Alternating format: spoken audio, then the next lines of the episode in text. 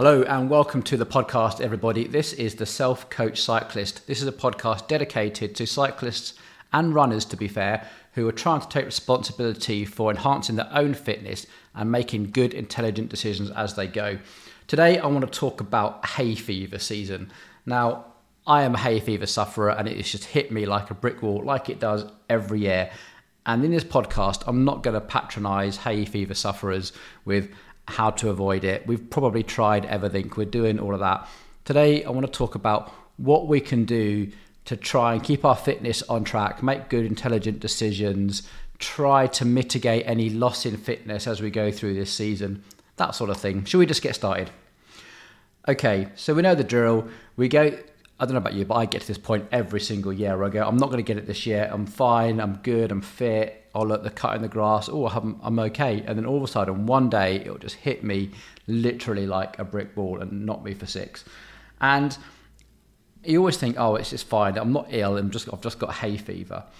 But let's just pause for a second because we've talked about this in some of the previous podcasts about recognizing signs and symptoms of overtraining and illness and that sort of thing.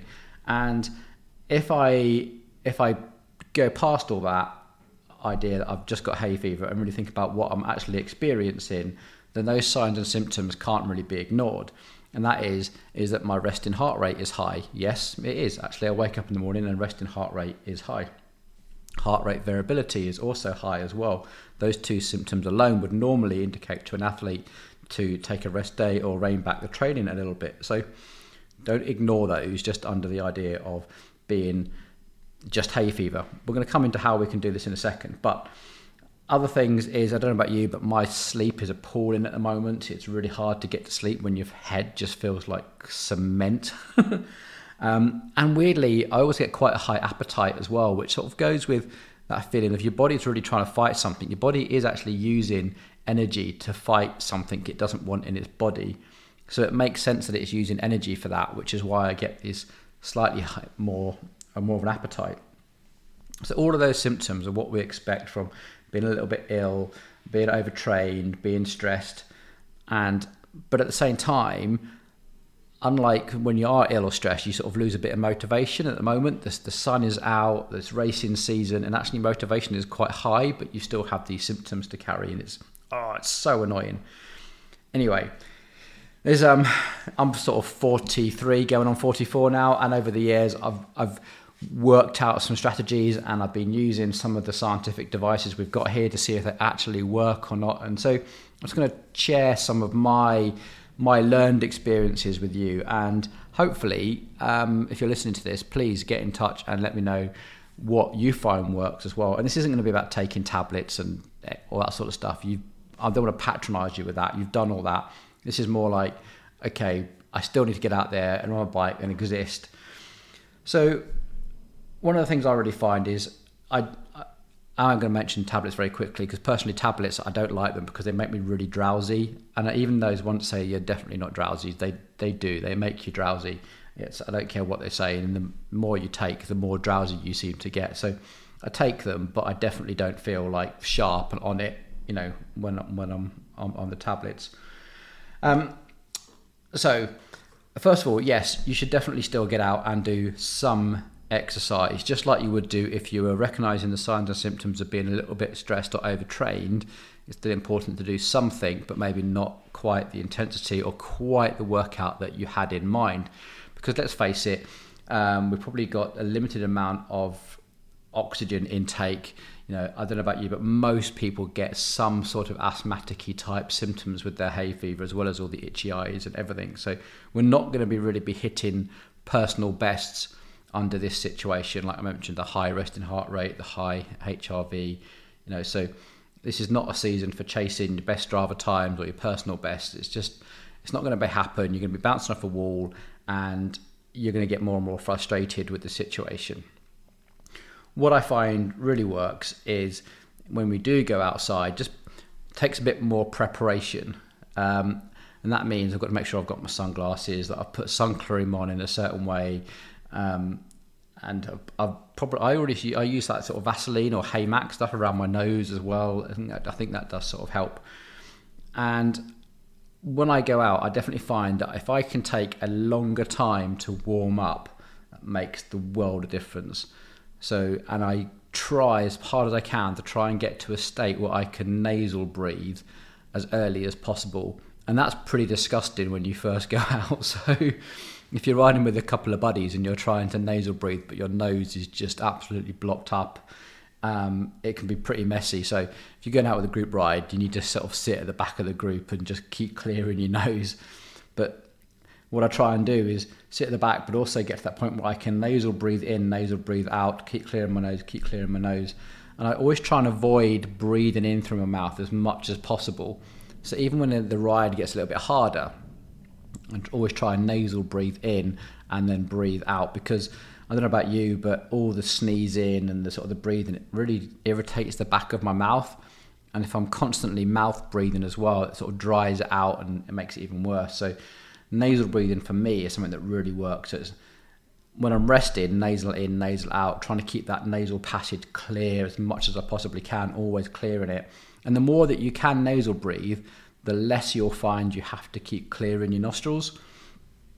And then, as you get a, the ride gets a little bit harder, I think you'll probably find that you will nasal breathe in, mouth breathe out, and it gets even harder. You mouth breathing in and out as, as usual. So tr- try it. It takes a little while. It can get a bit messy to start with, but I think it's definitely worth worth doing.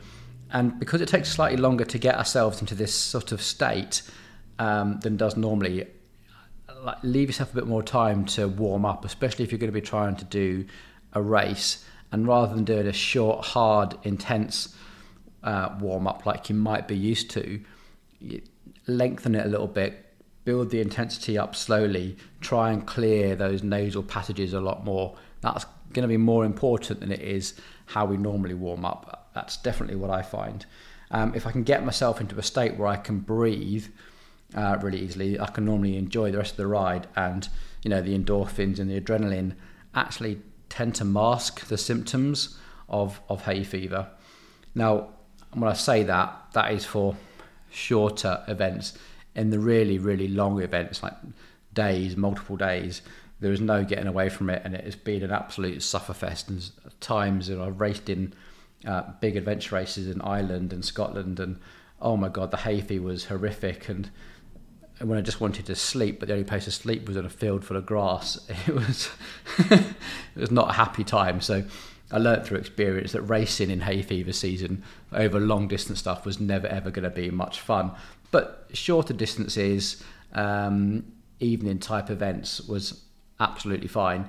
So I just needed longer to warm up, get my you know my pulmonary system just working again and clear. But if I could get it clear, I could actually still perform reasonably well. Like I said, it was never ever going to be t- top rate. And these days, um, I don't race competitively quite so much, but definitely going out for a ride, I know that if I can sit at the back of a group, clear my nose, get my nasal breathing sorted, once it's done, it will stay like that for the most of the ride, unless we sort of stop and almost stopping for a cafe is like the worst thing because everyone's like, yeah, I just want to relax, enjoy the sunshine. You're like, no, just keep going, keep going. Um, but you know, we, we sort of work our own strategies. Now, if you are really, really bad with asthma with this, I I used to be. I don't get it so much anymore. I definitely recognise a restriction in breathing, but not to the point where I need an inhaler like I did do when I was a little much younger. Um, really make sure you've got those inhalers with you. Just passing a, a field where they've been cutting the grass is enough to send you asthmatic. So again, just that having that inhaler with you. Um, nasal sprays definitely work quite well. I don't like the tablets, but um, everyone's everyone's different on that. So the other thing is I I find really really works is avoiding really sweaty rides. Now when we sort of spend a lot of time at high tempo threshold levels, that's when our uh, that's when we really really do get sweaty. And that is when like the sweat just like pollen just sticks to it and runs into your eyes. Uh, I've had the situation where I've been racing and I literally could not see like all that sweat and pollen just got into my eyes and, and my, my vision went so blurry. That that was it. I was ruined. Um, you know, and all that sweat around your nose just gets oh, it's it's horrible. So what I learned really works is if I can do the intensity but so much shorter and harder, that really works to the point where you don't really get a chance to get sweat because the interval is stopped before before it gets a chance to get to the point where you need to sweat. So a ride these days tends to look like good nasal breathing, zone two, um, nice and nice and steady, and then absolute hell for leather for just like five ten seconds but then come right back down. I want to keep moving, and I just keep keep it really really easy until I can get back to nasal breathing, clear my airways again, make sure I'm all settled and calm, and then go again. Because in those 20 seconds or so, you don't really build up enough. um, enough of your metabolism to really start a good sweat going on. And, and, actually, I find that 20 seconds worth, you can pretty much do it just holding your breath. You do it completely anaerobic and just go for it. And I think after that, you can just chill, bring it all back down again. You don't really get to that point where you're horrifically sweaty. It's definitely a strategy that's worked for me. And again, I don't think you're going to be going for your personal best through this, but by keeping that intensity on, you should be able to mitigate any sort of fitness loss. So you should still be able to hit those peak power performances. You should still be able to keep your FTP numbers about the same just by doing a good mix of good, long, steady zone two nasal breathing type of riding mixed in with occasional very short, sharp stuff just to make sure that those numbers stay high. And then sometimes, actually, what I find is if I can go for a ride that takes me somewhere near water um, all my symptoms nearly always disappear, and that's when I can really go for it, and then and then come back into this situation where I'm nasal breathing, etc. So you can ride out to the seaside, if you can ride out to a lake. I don't know about you, but I find my symptoms nearly always just disappear by the seaside, and then as soon as you come back inland again, that's it. it can depend on air pressure and where they're cutting the grass, and but generally speaking, I find that being close to the sea really works. you know, so um, give it a go. It might work for you. Ride out to the ride out towards the seaside. Do all your hard intensity stuff there, where the air is just fresh and and, and you can breathe properly, um, and just calm everything down again before you come further inland. It, hey, it might work. Um, it might not. It's definitely something that I try and try and do. Luckily, we have um, big lakes near here, and they tend to be they sort of tend to be like sponges for the pollen. You know, sometimes you can ride past them, you can just see all the pollen just sitting on top of the lake. Oh, it's just yeah, it's I'm like glad it's there and not not in my eyes. So there we go. Uh, the other sort of big tip really is to really aid your recovery. Now we know that we're big on this, and on a ride that's like that, I think it's really important to clear any symptoms out as best you can. And so removing all your clothes, don't take them anywhere near the bedroom put them straight into the washing machine, going have a shower, really make sure you wash your hair, that sort of stuff, and just get rid of the symptoms as quickly as you possibly can um, is definitely going to help. Because I think when you come in from a ride, you still feel great, and then the symptoms just creep up, creep up, creep up, and once they're sort of embedded in you, they can take like forever, and you'll be snotting. But I think if you can just get out your clothes, get in the shower, keep your bedroom absolutely, you know, keep the windows closed, have a, an air filter going on as well, and try and keep that bedroom as clean as you possibly can. Of when I say clean, I mean like um, sterile of any clothes or contaminants that might be bringing pollen into the bedroom. So you've always got some kind of a safe haven to go and just recover in. I think makes uh, makes a lot of difference as well.